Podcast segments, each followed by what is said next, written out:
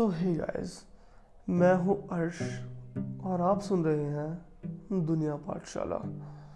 So what exactly this podcast is about? Well, it's about me sharing the perspective that I have towards the world we live in.